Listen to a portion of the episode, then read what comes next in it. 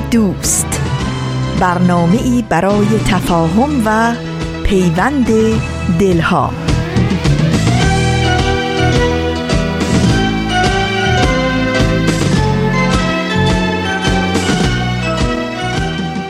وقت به خیر میگم به همه شما شنوندگان عزیزی که چه در خاک وطن صدای ما رو میشنوین. و چه دور از وطن همچنان برنامه های رادیویی ما رو دنبال می‌کنین. امیدوارم در هر کجایی که مسیر زندگی رو با همه طلوهاش و غروبهاش طی می‌کنین دلتون شاد و آرام باشه و پر امید. من فریال هستم از استدیوی رادیو پیام دوست. در طی 45 دقیقه برنامه امروز با شما خواهم بود.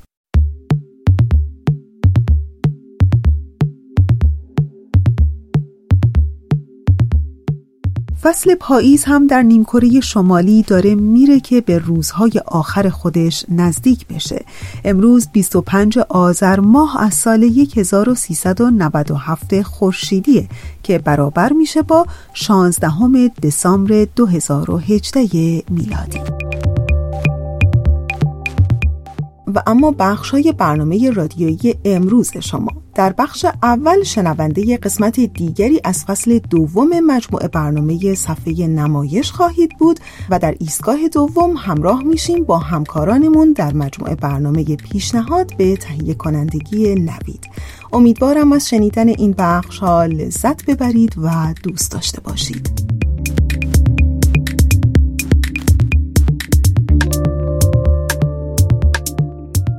تا حالا فکر کردین رنج با ما چیکار می‌تونه بکنه؟ این عنوان مطلبی بود که دیشب در صفحه فیسبوک یکی از دوستای قدیمی میخوندم.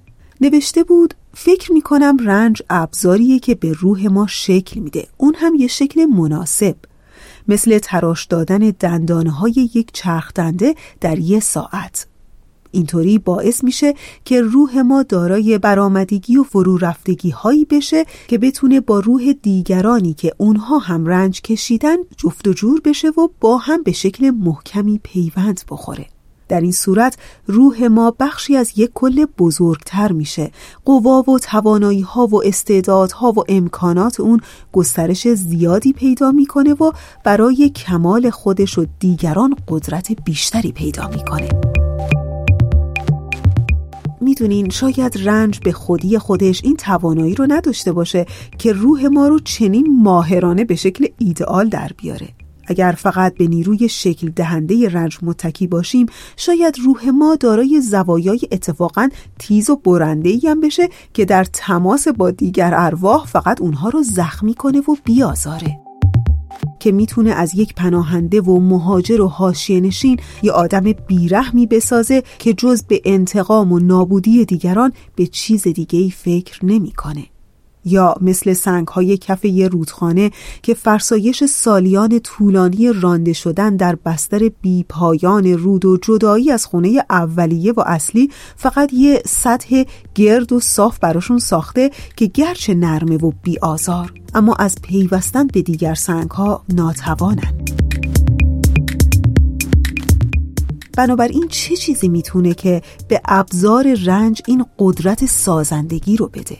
در واقع اونچه که می‌تونه به ابزار رنج این قدرت سازندگی رو بده ظاهرا اندیشه و تفکر در معناست و منظور در معنای انسانیت در هدف وجوده در معنای رابطه ما با انسانهای دیگه است با طبیعت و در نهایت می‌خوام بگم با روح حیات. تنها با فرا رفتن از هیجانات آنی و قرائز سطحی و استقلال فکر و تفکر نقادانه در اونچه دیگران می‌خوان به ما القا کنن میشه حرکت تیغه رنج رو چنان تنظیم کرد که به روح ما شکل خاصی بده تا با درک رنج دیگران و اتحاد با اونها به سطح بالاتری از همدلی و نودوستی و رضایت خاطر پایدار و ماندگار دست پیدا کنیم.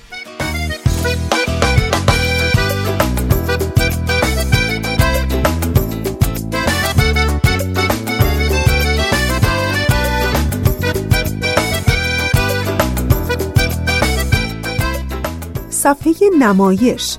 مجموعه برنامه ای که مدتی است شنونده اون هستین. در همین ابتدای برنامه ازتون دعوت می‌کنم به قسمت دیگری از این مجموعه برنامه گوش کنید.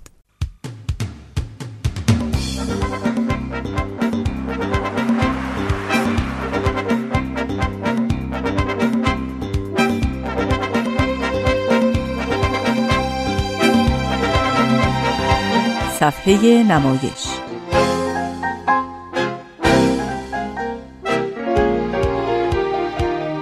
فصل دوم.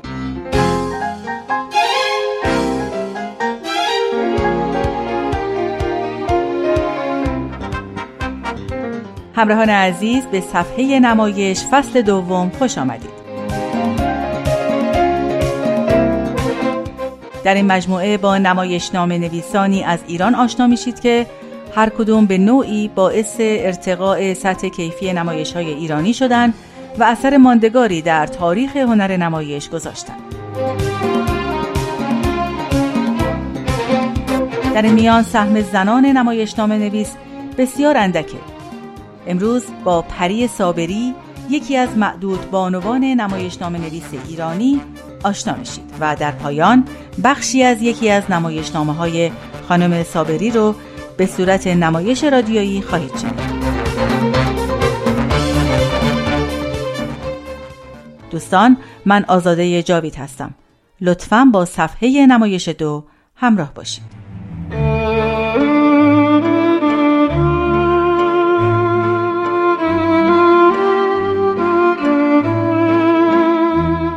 پری صابری در اول فروردین سال 1311 خورشیدی در کرمان زاده شد. اما بعد از چند سال به اتفاق خانواده به فرانسه مهاجرت کرد. خود او اینطور گفته: دوازده ساله بودم که با خانوادم به فرانسه رفتم. رفتن و دوست نداشتم. بسیار گریه کردم. حس کودکی رو داشتم که از گهوارش جدا میشه. ولی تصمیم گرفته شده بود. 20 سال تو پاریس زندگی کردم. زیبایی پاریس رو به مرور کشف کردم.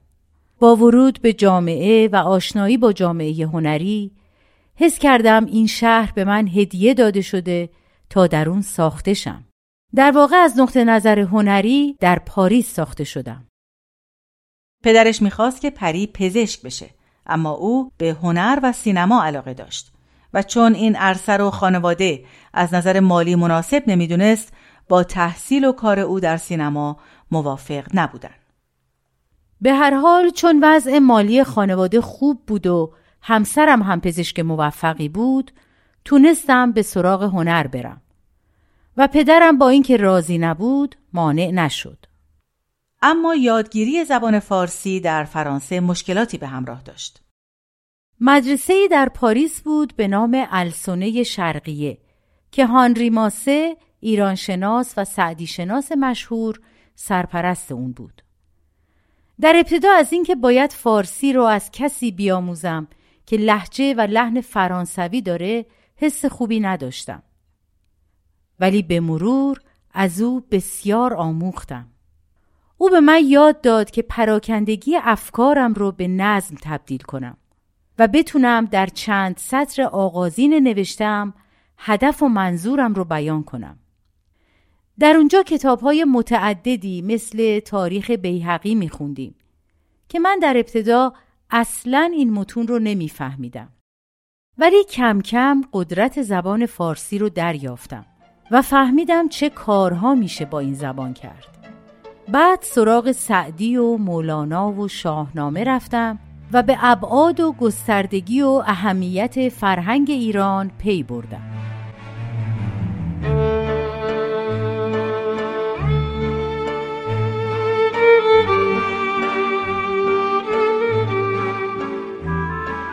سال چهل و دو پری صابری به ایران برگشت در حالی که دانش آموخته دو رشته تحصیلی هنری بود.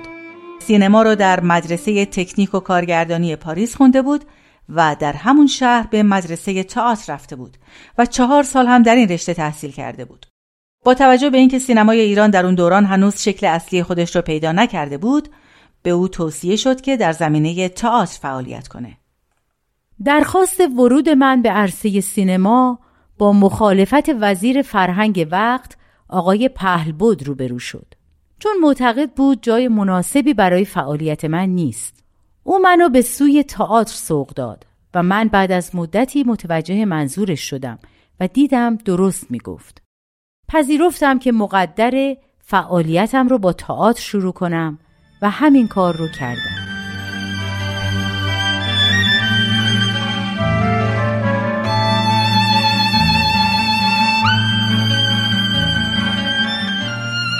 دوستان دنباله سرگذشت پری صابری رو هفته آینده خواهید شنید. همینجا از همکارم پگاه موافق برای همراهیش سپاس گذارم حالا وقت اون رسیده که قسمت اول بخشی از نمایشنامه کوروش کبیر رو که چند ماهی بیشتر از اجرای صحنه اون در تهران نمیگذره بشنویم.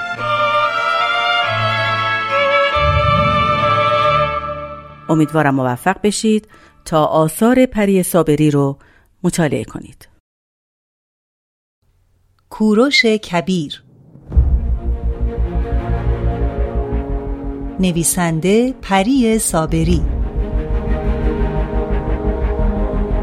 کاری از واحد نمایش رادیو پیام دوست.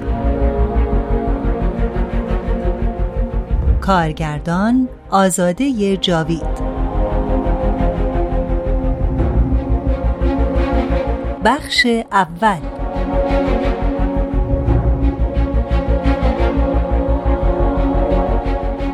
منم کوروش شاه شاهان شاه بزرگ که به فرمان اهورامزدا به پادشاهی رسیدم.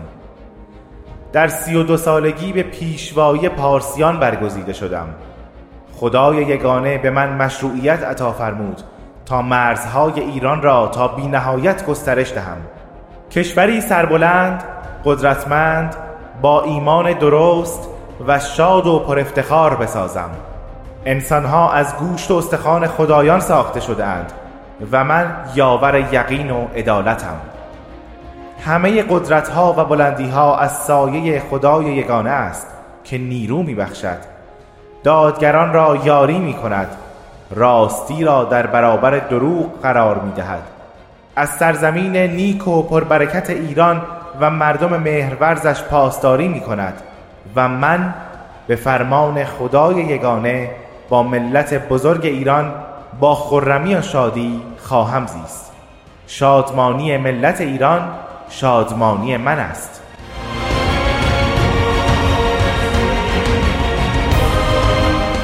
تولد افسانه‌ای کوروش پاره دو.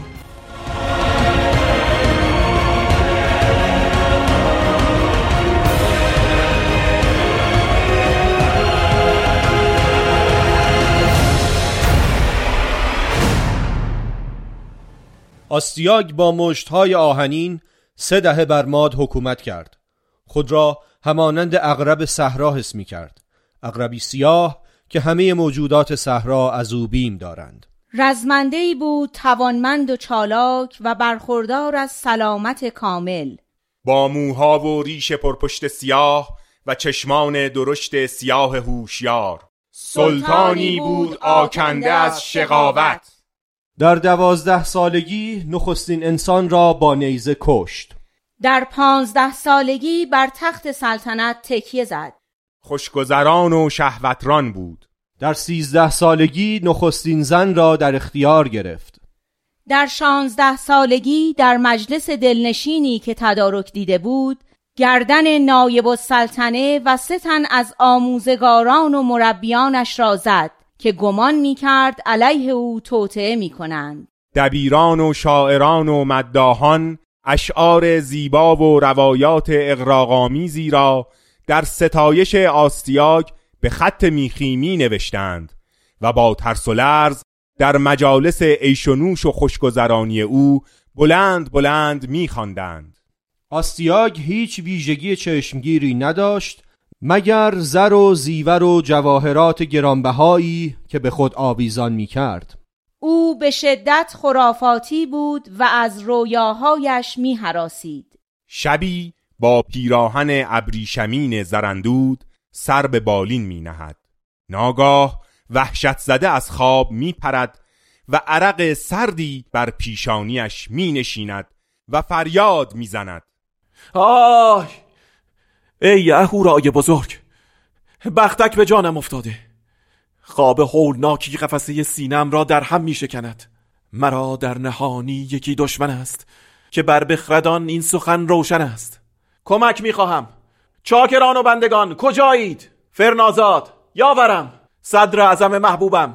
بیایید شتاب کنید. خوابگزاران را فرا خوانید سرورم چه پیش آمده؟ چرا اینطور نگرانید؟ دو کابوس هولناک لرزه بر اندامم انداخته. نخست دیدم آب فراوانی از زیر پای دخترم ماندانا روان گشت و همه جهان را فرا گرفت و من در آن آب فرو رفتم. خواب دوم هراسانگیزتر بود. تاکی از شاخه های درخت انگوری زرین از شکم ماندانا رست و شاخ و برگ های فراوانش سراسر جهان را زیر سایه خود گرفت. و من در گرمای سوزان بیابانی خشک سرگردان ماندم و تنها بگو خوابگزاران تعبیرشان چیست؟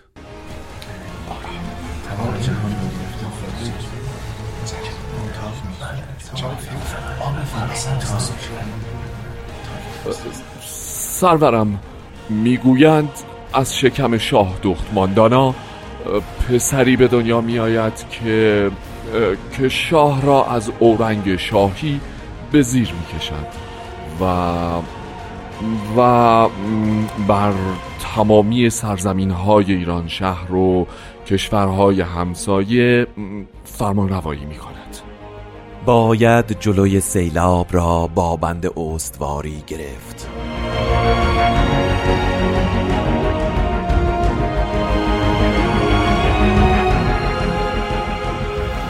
آستیاگ با ردای مخمل سیاه در اتاق پذیرایی منتظر نشسته و بیتاب است.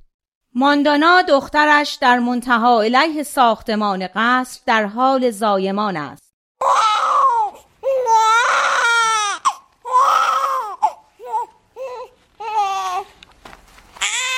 فرنازاد وزیر اعظم آستیاگ دوان دوان و نفس زنان وارد می شود قدر قدرت ها درود بر شما.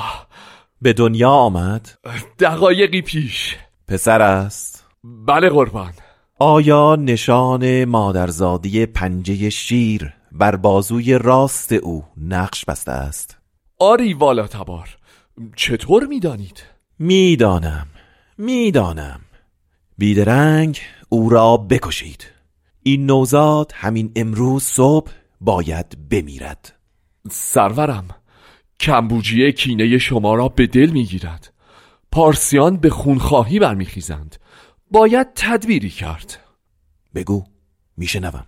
نوزاد پارسی شاهزاده که او را همگان میپرستند از آغوش قابلش توسط خائنان ربوده می شود و آن زن بیچاره به دست همان خائنان کشته می شود ما هم با همه امکانات تلاش فراوان می کنیم تا کودک را از چنگال خائنان باز پس بگیریم. او باید در جایی بسیار دور از دیوارهای این کاخ دفن شود. اطاعت قربان. جسد نوزاد هرگز نباید یافت شود.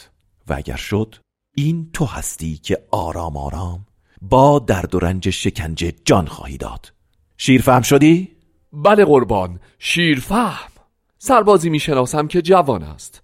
بسیار درشتندام و بلند قامت و جاه طلب که می‌تواند این مهم را به عهده بگیرد. نامش. هارپاگ با دمیدن صبح من باید سوگوار از دست دادن نوهام باشم.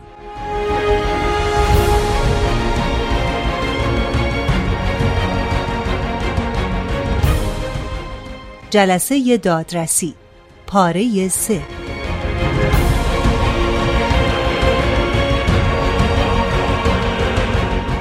سالها از واقعه تولد نوه آستیاگ گذشته و اکنون شاهزاده آرتنبارس که یکی از نور چشمی های دربار آستیاگ است شکایتی دارد و به دادخواهی آمده است.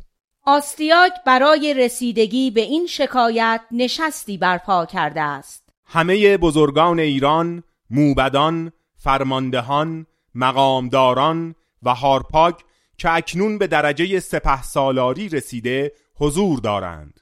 آستیاگ در رأس حرم قضاوت در بالای مجلس نشسته است. دیروز آرتنبارس به دادخواهی به پیشگاه ما شرفیاب شد.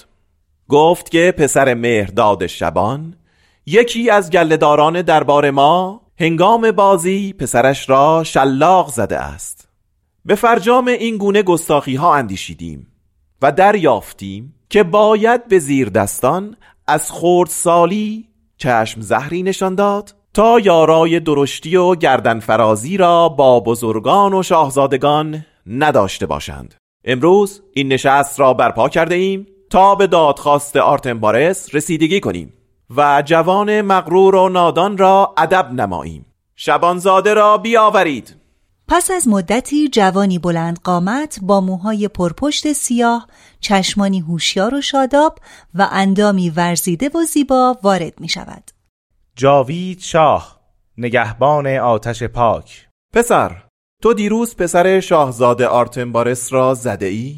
بله منو را زدم بیشرم می‌خواهی فرمانده هم تا سرت را از تنت جدا سازند و با لاشه پریدت ددان و کرکس های لاشخور گرسنه را سیر گردانم؟ قدر قدرتا در کدام کشور قانونمندی به پادشاهی که خود را پیرو آین اهورامزدا می‌داند اجازه داده شده تا این گونه کارهای زشت اهریمنی را درباره بیگناهان روا دارد شاه نمودار داد و فر ایزدی است که میبایستی چون فروهر بر سر توده مردم پربال بکشاید آنان را از لغزش ها و بدی ها باز دارد. به سوی پندار نیک گفتار نیک و کردار نیک رهنمون سازد. آفرین آفرین آفرین. اگر این پسر گناهی کرده باشد او را به کیفر میرسانم تا پندی باشد برای دیگران. پسر نامت چیست؟ آگرادات. به چه معنا؟ آزرخش آیا تو پسر آرتنبارس را کتک زده ای؟ هرگز من او را نزدم. بلکه به سبب گناهی که کرده بود گفتم او را به کیفر برسانند. تو چه کاره بودی که می‌خواستی او را در برابر گناهی که کرده بود کیفر دهی؟ مگر نمیدانی کیفر دادن گناهکاران تنها به امر پادشاهان است؟ از پیشگاه همایونی پوزش میطلبم. درخواست می‌کنم که شاهنشاه مرا در پاسخگویی به این بهتانی که به من بسته شده آزاد بگذارند یا فرمان دهند مهر خاموشی بر لب گذارم. تو آزاد هستی برای هر تهمتی که به تو بسته شده آزادانه از خود دفاع کنی. دیروز کودکان هنگام شاهبازی مرا به پادشاهی خود برگزیدند تا در میان آنان داوری کنم که چنانچه کسی بر دیگری زور گفت زورگو را گوشمالی دهم و سر جای خود بنشانم و من برگزیده همگنان خود بودم. آیا هیچ نابخردی میپذیرد که چونین جوان فرهیخته ای پرورش یافته چوپانی بی سواد باشد؟ چوپان را بیاورید پسر بگو ببینم از کجا آمده ای؟ چند سالی است نزد مهرداد شبان زیست می کنی؟ پدر و مادرت کیستند؟ و اکنون کجایند؟ شهریارا جز مهرداد و اسپاکو پدر و مادر دیگری نمی شناسم از آن هنگام که دیده گشودم خود را در آغوش پرمهر آنان دیدم در دامان کوهستانهای سرسبز الوند و چراگاه های خرم آن پرورش یافتم و به زادگاه دیگری جز این سرزمین مهرپرور آشنایی و دلبستگی ندارم. این همه دانش و سخنوری و خرد از شبانزاده ای که در دامان زن و شوهر چوپانی پرورش یافته باشد به دور از باور است. پیامبران سترگ و راهبران بزرگی دیده شدهاند که از میان گروه شبانان برخواستند و جهان را به سوی یکتاپرستی و فروغ ایزدی رهبری نمودند. زیرا خردمندی و تیزهوشی دهش خدادادگی است. گفتم چوپان بیاید. پیرمردی حدوداً پنجاه ساله و کوتاه قد با موهای خاکستری و ریش تنک و چشمانی کبود و چهره ای باریک و گونه های سرخ آفتاب زده با پیراهنی کوتاه و شلوار نیمه بلند وارد می شود. پیروز خجسته جاوید شاه شاهان ما غلامان حلقه به گوش شهریاریم. چوپان به آین پاک اهورامزدا سوگند یاد می کنم که اگر سؤال مرا به راستی جواب دهی با تو کاری نخواهم داشت. این جوان کیست؟ پسر خود من است. اگر راستش را نگویی تو را خواهم کشت. نوزده سال پیش هارپاک کودک شیرخاره ای را به من سپرد. او گفت کودک را به کوهی در میان برفها بیافکن تا خوراک کفداران شود. او را به خانه بردم. دیدم زنم یک پسر مرده زاییده. با لابه و زاری از من خواست که کودک را به جای پسر مردهش نگهداری نماید. من هم پذیرفتم و بچه ها را جابجا کردم و پسر مرده خودمان را به جای آن نوزاد در لباسهای زردوزی شده پیچیدم. او را به کوه بردم و در میان برفها گذاشتم. به هارپاک گفتم. او هم گماشتگانش را فرستاد و همه جا را گشتند و جسد پسر مرا میان برفها دیدند. خیالشان راحت شد ولی بالاخره گماشتگان که مراقب بودند شک کردند که این کودک سرزنده و چابک ممکن است همان باشد که قصد جانش را کرده بودند. هارپاک فهمید و روزی سرزده همراه یک آقای خوشچهره و نورانی آمد. استاد هرمن او کیسه پر از زر و سیم و پول برای مخارج کودک به ما داد او با روش پارسیان تعلیم و تربیت کودک را شروع کرد به او اخلاق و روش زندگی و سوارکاری و فنون رزمی و تیراندازی و جوانمردی و پهلوانی آموخت شاه از تخت قضاوت فرود می آید و به سمت جوان می رود. دو دست خود را به آسمان می برد. ناگهان پیراهن جوان را از هم می درد. علامت شیر بر شانه جوان نمایان می شود. آستیاک رنگ می بازد و تعادلش را از دست می دهد. هم همه در می گیرد. هزار ولوله می کنند. هارپاگ رنگ می بازد و در شلوغی ها پا به فرار می گذارد.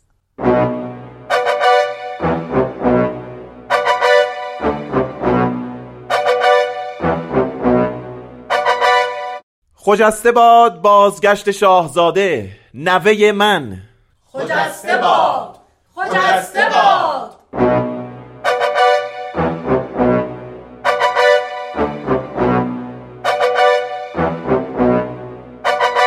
عمرای لشکر، نجیب زادگان و روحانیون و شاهزاده ماندانا سراپا مجنون به سمت تالار دادرسی هجوم می آورند.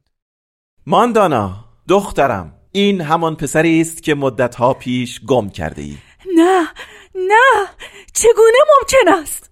حالا که ممکن شده. آخر چطور؟ نمی‌دانم. درست نمی‌دانم. احتمالا سپه سالار هارپاگ می‌داند. آن شب که فرزندت را به دنیا آوردی گفتند که او توسط راهزنان رو بوده شده آنان ابتدا قابله را کشتند. سپس پسرت را به زن و مردی روستایی و فقیر فروختند. آگرادات آنان را پدر و مادر خود می‌داند.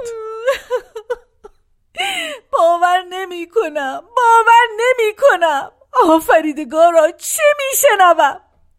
مرا از این تنگنام و نگرانی رهایی بخش. این معمای پیچیده را برایم آشکار ساز. شه بانو سرنوشت چنین بود. سپاس آفریدگار را به جای آورید. پیشانی به درگاهش بسایید. سرنوشت ما را به کجا می‌برد؟ نوزده سال پیش پسری به دنیا آوردم که در لحظه چشم از جهان فروب است. پروردگار خواستش بر این بود که فرزندتان پس از نوزده سال گمنامی و درد و رنج با شکوهمندی با آغوش پرمهر شما بازگردد و از گزند روزگار در امان باشد. دخترم با همه تلاشی که انجام دادم و با همه ثروت و مکنت و جواهر و پولی که خرج کردم و به افرادم دستور دادم راهزنان را بیابند و نوزاد را پیدا کنند و پس بیاورند موفقیتی حاصل نشد. اکنون یک معجزه پسرتان را به ما بازگردانده است. من که هستم؟ از کدامین گوهر؟ پدرت کمبوجیه پادشاه پارس است. تو شاهزاده ای از تبار پارس هستی. من پدر بزرگ تو هم از تبار ماد. من شاه شاهان آستیاگ سلطان جهانم. اکنون تو را با دخترم شاهزاده ماندانا که مادر توست تنها می‌گذارم. اگر پدر تاج دارم اجازه فرمایند از این پس نام نیایت کوروش را بر تو خواهیم نهاد. نام مبارکی است. پاینده کوروش پاینده کوروش پاینده کوروش.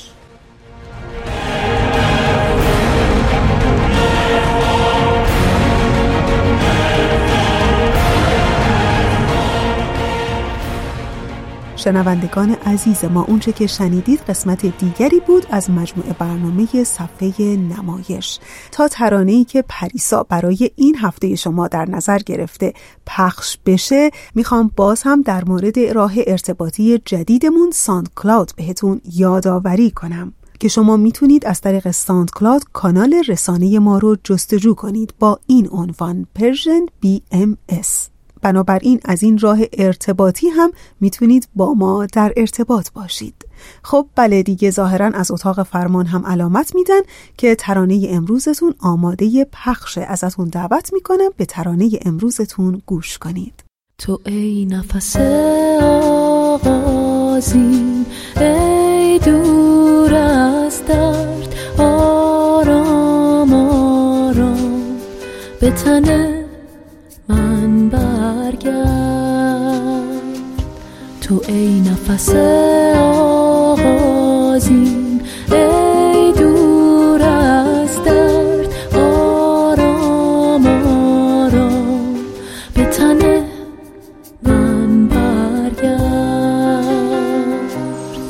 چه فراری از فردا که برباد است؟ و تمام آن دیروزی که در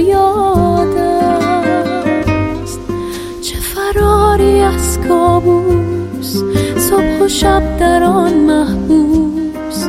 چه فرار از آن پایانی که آزاد است.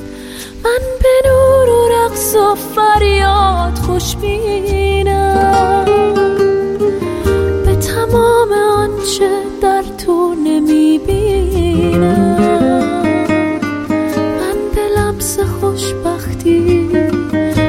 گرچه با همه سختی؟ به تو گفتن از آن رویای دیرینم. تو ای نفس آغازین ای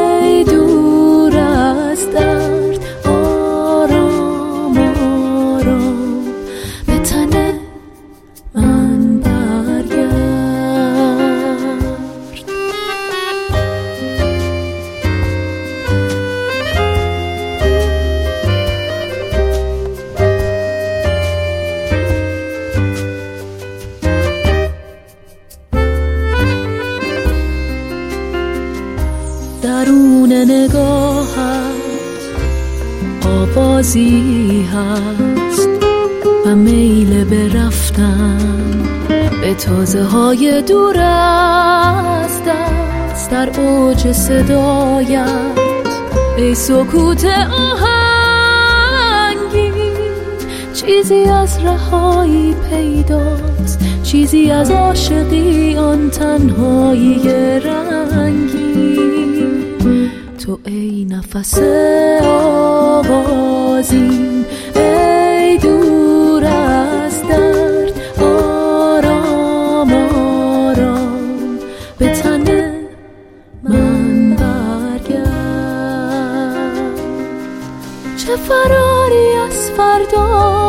برباد است و تمام آن دیروزی که در یاد چه فراری از کابوس صبح و شب در آن محبوس. چه فرار از آن پایانی که آزاد است. من به نور و رقص و فریاد خوشبینم تمام آنچه در تو نمی‌بینم.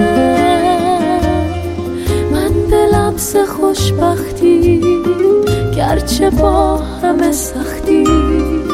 به تو گفتن از آن رویای دیرینم. تو ای نفس آغازین ای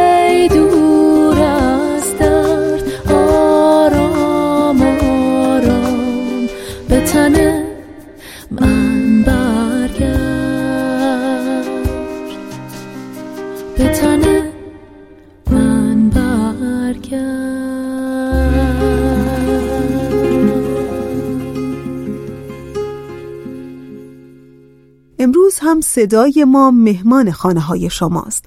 در 25 آذر ماه سال 1397 خورشیدی مطابق با 16 دسامبر 2018 میلادی. در ادامه برنامه امروز همچنان ما رو همراهی کنید.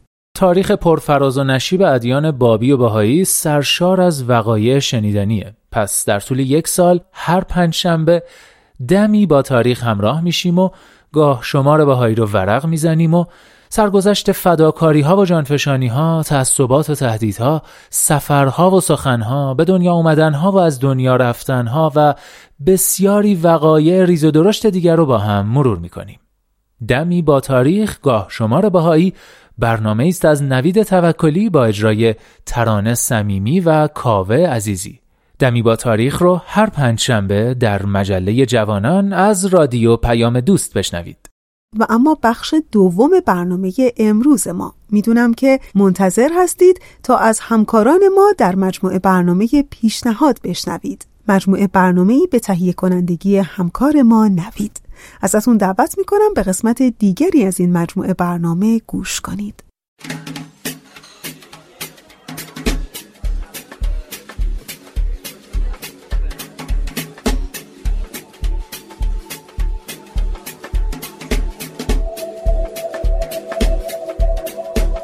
پیشنهاد.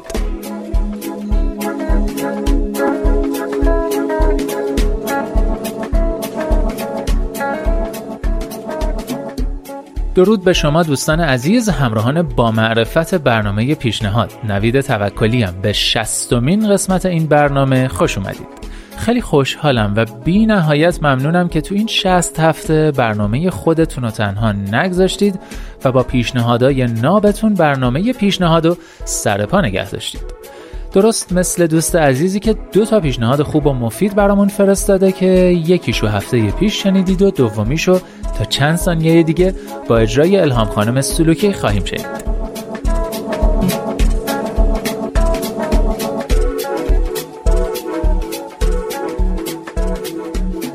داشتم پسرم و از کلاس برمیگردوندم خونه. هم من خسته بودم هم اون. مدرسه رفته بود و کلی تکلیف مدرسه و زبان انجام داده بود و حالا هم از کلاس زبان برمیگشتیم. سوار اتوبوس شدیم و چون جایی نشستن نبود ایستادیم. پسرم خسته و بیحوصله داشت در مورد موضوع قرقر می‌کرد و توی عصبانیت سرش کوبید به پهلوی من. در حالی که من سعی می کردم صبور باشم و درکش کنم یه دفعه خانم میان سالی که روی صندلی روبروی ما نشسته بود نوچ نوچی کرد و با چشمای از قیز درست شده گفت بی ادب. پسرم با شنیدن این حرف ساکت شد و با حالت مضطربی گفت ماما من ادبم؟ سعی کردم بهش توضیح بدم و از دلش در بیارم. ولی در تمام طول راه ناراحت و عصبی بودم. از اینکه اون خانم بدونین که حقی توی تربیت بچه من داشته باشه به پسرم برچسب زده بود و من باید تلاش می‌کردم که احساس بدی که نسبت به خودش پیدا کرده بود رو برطرف کنم. تا قبل از اون فقط خستگی جسمی داشتیم ولی حالا از نظر روحی هم اذیت شده بودیم.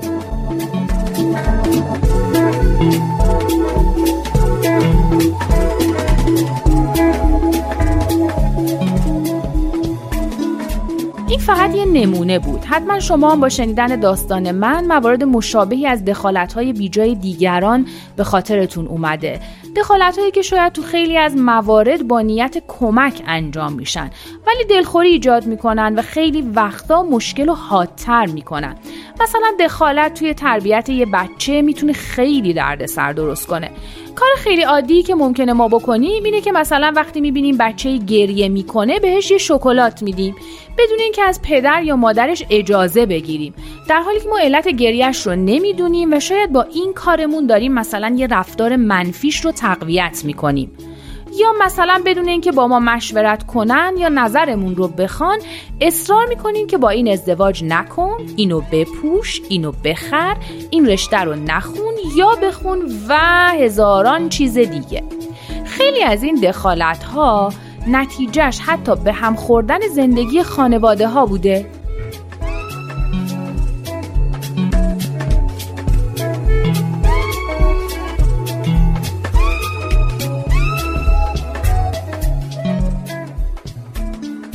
ولی واقعا چرا ما اینقدر راحت به خودمون اجازه میدیم که توی زندگی دیگران دخالت کنیم؟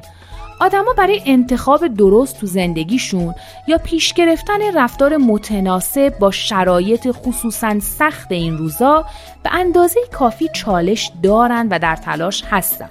پیشنهاد می‌کنم با حرفامون با نگاهمون با دخالتهای بیموردمون همدیگر رو اذیت نکنیم. ما که از زیر سقف آدمای دیگه زندگی اونا گذشتهشون یا از دلشون خبر نداریم.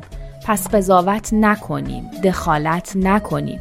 به قول معروف بذاریم هر کسی پیرهن خودش رو پاره کنه یعنی خودش تجربه کنه مگر اینکه از ما کمک بخوان. بذاریم هر کس مدل خودش زندگی کنه به تفاوتها احترام بذاریم. از طرفی اگه کسی خواست توی زندگیمون توی روابطمون توی تصمیم گیری هامون فراتر از حد و مرز خودش وارد بشه پیشنهاد می‌کنم با قاطعیت و البته احترام بهش یادآوری کنیم که چنین حقی نداره. حتی اگر اون فرد با نیت خیر چنین کاری می‌کنه از روی خجالت یا رو درواسی اجازه ندیم که توی مسائل شخصی ما یا خانوادهمون دخالت کنه.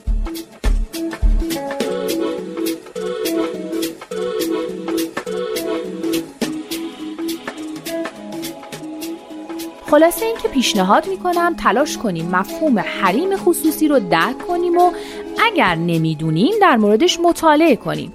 ما نیاز داریم بدونیم که یه غریبه، یه همسایه، یه دوست، یه فامیل و یه عضو خانواده هر کدوم تا چه حد حق دارن در مورد مسائل شخصیمون پرسجو کنن و نظر بدن. و متقابلا ما تا چه حد چنین حقی رو در مورد اونها داریم. اگر به حد و مرزها توی روابطمون احترام بذاریم هم خودمون و هم بقیه حال بهتری خواهیم داشت و از ارتباطاتمون بیشتر لذت خواهیم برد.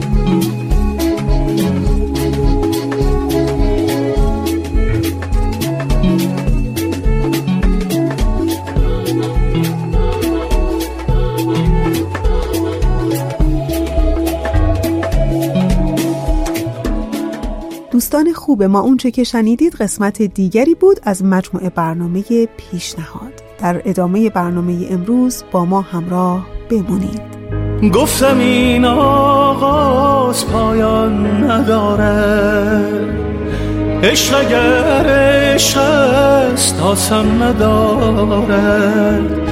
گفتی از پاییز باید سفر کرد. گرچه گل تاب توفان ندارد آنکه لیلا شد در چشم مجنون هم نشینی جز باران ندارد. گفتم این آغاز پایان ندارد. عشق اگر عشق است آسان ندارد. شنیدین قدیمی ها همیشه میگن هر اتفاقی که میفته یه درس زندگی است. هر آدمی که با اون برخورد می‌کنین هر چیزی که می‌بینین همه بخشی از تجربیات آموزنده شما از زندگی هستن و همیشه هم تاکید می‌کنن که یادمون نره که از هر چیزی درسی بگیریم. مخصوصا وقتی اوضاع اونطور که ما می‌خوایم پیش نمیره. اگر کاری که می‌خواستیم رو پیدا نکردیم یا رابطمون اونطور که می‌خوایم نیست تو این موارد قدیمی ها همیشه میگن این به این معنی است که چیزی بهتر از اون بیرون منتظر شماست و درسی که گرفتین اولین قدم برای پیشرفتتونه. خب دوستان عزیز ما ساعت استدیو نشون میده که چند ثانیه بیشتر وقت نداریم. همینجا در انتهای برنامه امروز مثل هر پیام دوست یک شنبه ها تشکر می‌کنم از همکار عزیزم پریسا برای تنظیم این برنامه. و برای همه شما دلیشاد روزگاری سبز و قدمی استوار آرزو می‌کنم.